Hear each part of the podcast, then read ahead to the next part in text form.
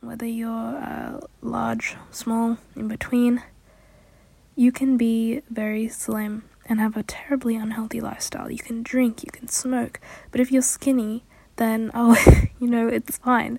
You can be slightly overweight and not drink, not smoke, uh, regu- uh, exercise regularly. Maybe you focus on strength training so you're not as slim as other people, and you'll guaranteed still get people on the internet if you're famous commenting on whether or not they like your body.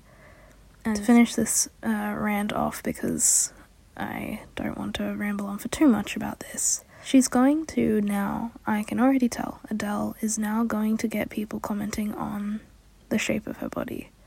When I lost weight, I lost a lot of weight.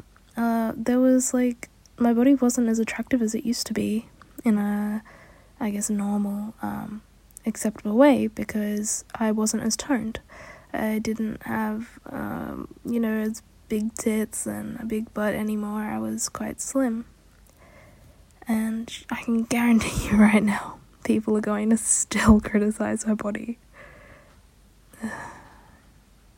It's like you can't win.